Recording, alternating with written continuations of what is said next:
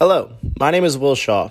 I will soon be graduating from the University of Tennessee, Knoxville with a Bachelor of Science in Political Science with minors in Religious Studies, Spanish, and Latin American and Caribbean Studies.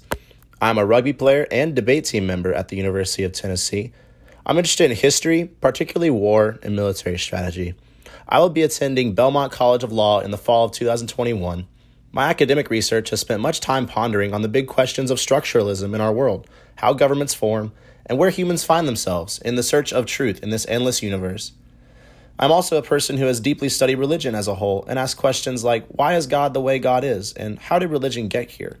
These topics are explored in some of my other writings that you may like that include assumptions built around conservatives and Christians, the tough questions, and our world now and how we got here. Thank you for coming to my podcast, and I hope you enjoy. Ooh, welcome back to Will's podcast. We are here for my Hilla 383 final on the alternate history of Haiti. Let's take a ride together into another past.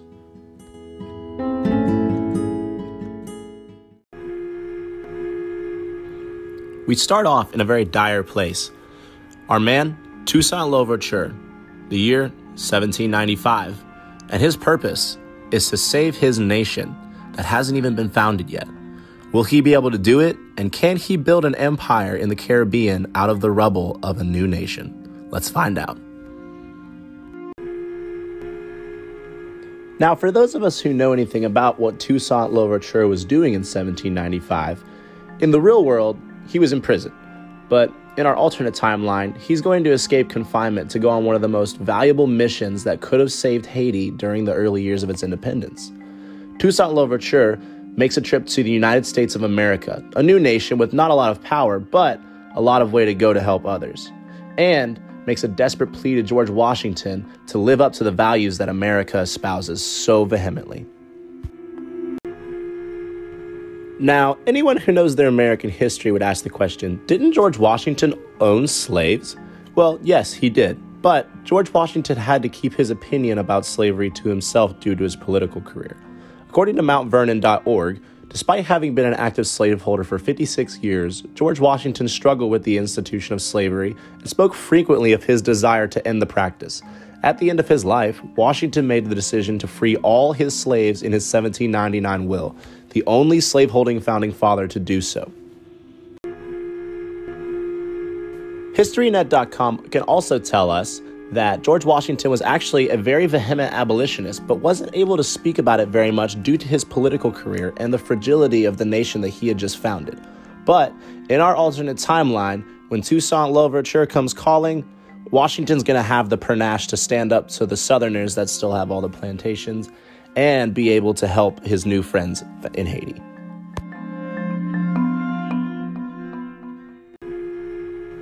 According to the New England Historical Society, John Adams, the second president of the United States, had intelligence that the Dominicans had enough strength to win independence from France. So, once he had the chance, John Adams actually supported Toussaint Louverture with economic aid, arms, munitions, and the U.S. Navy in real life. So, in our situation, Toussaint Louverture will receive this same help, but it will also help to prove the legitimacy of the government by having foreign powers recognize them as official.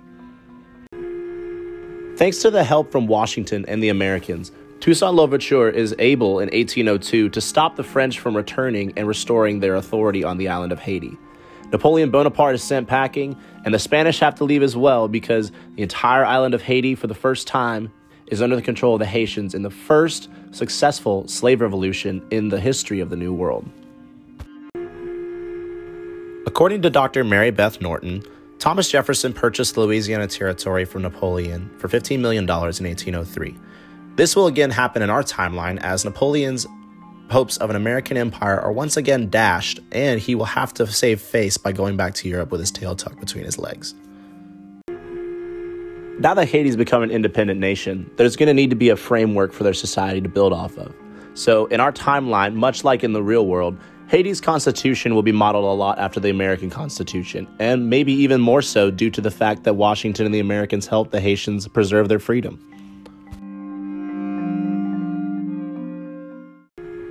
Now, fast forward to the War of 1812, and as Francis Scott Key writes the Star Spangled Banner while overlooking Fort McHenry, he sees a glimmer on the horizon.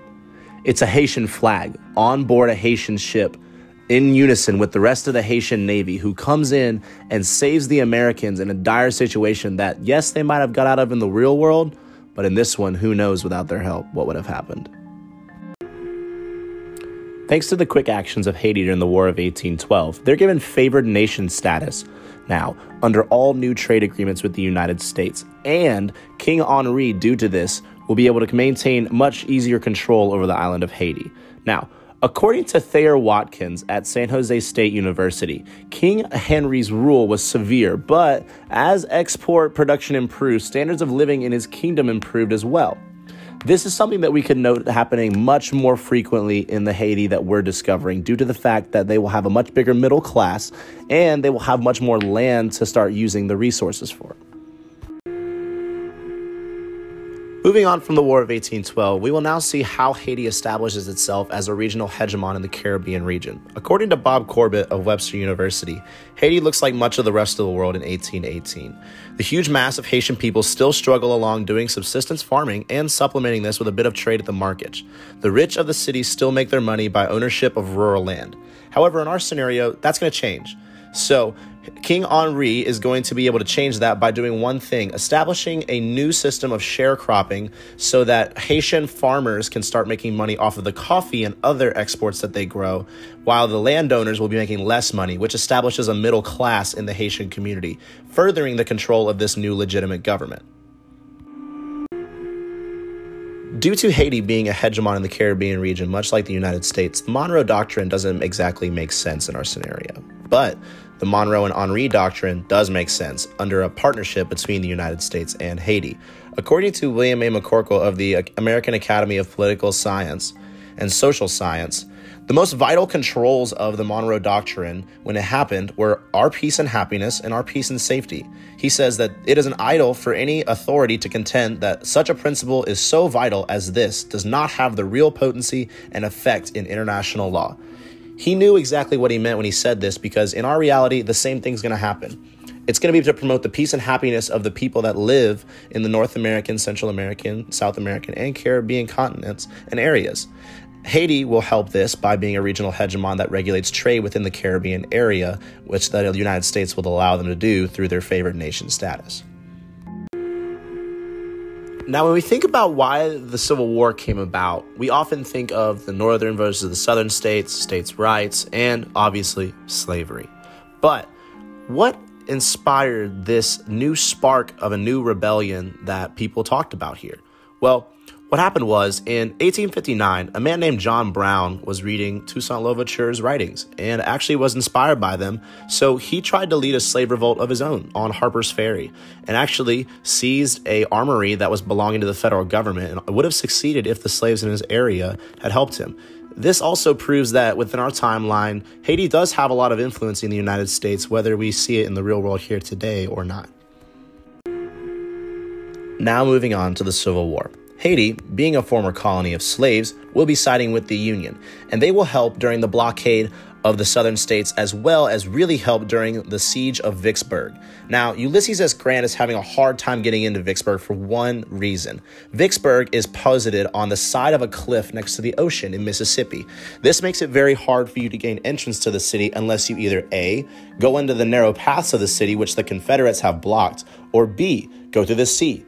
As Ulysses S. Grant looks up after this, as this long siege carries on, he sees a very, very familiar face on the horizon. It's the Haitian flag, and it's not anybody, but it's Fabre Nicolas Geffrard, the exact person he needed to see, bringing the Haitian Navy to end the siege that had lasted for almost a year now. This would help, obviously, end the Civil War, and it would help Haiti in their favored nation status with the United States in the future as well. After the Civil War, Haiti moves on to establishing a sustainable coffee economy due to this being their number one export. And because of this, Haiti will actually become, in this scenario, the number one producer of coffee within the Caribbean, North America, and South America. This will greatly help Haiti be an economic power in the region and have a lot of pull with the United States and other nations in the area in the future. Sadly, thanks to African markets, during the 1980s, coffee prices will drop dramatically and Haiti will enter a depression, and they will have to find a different non agricultural product to make that replaces coffee. This would be what they make in real life and export the most today cotton apparel. Haiti will be doing this up until the early 2000s when it will suffer multiple terrorist attacks due to the closeness with the United States, and they will aid the United States in the war on terror in the Middle East. In the 2010s, Haiti will enter another depression after the 7.0 magnitude earthquake in 2010. And in our timeline, they will just now be coming out of this depression after it takes much longer to rebuild its infrastructure than expected. But they are once again ready to step onto the world stage and be a hegemon in the Caribbean region. Now for some credits to my sources. I wanted to say thank you to Mount Vernon Memorial, HistoryNet.com, Abdul Rob, from blackhistorymonth.org, William A. MacCorkle from the American Journal of Political Science and Social Sciences, Dr. Thayer Watkins from Webster University, Historicity.com, Dr. Mary Beth Norton, Dr. Kyle Salmon, the New England Historical Society, and Dr. Felipe R. Girard. Thank you all.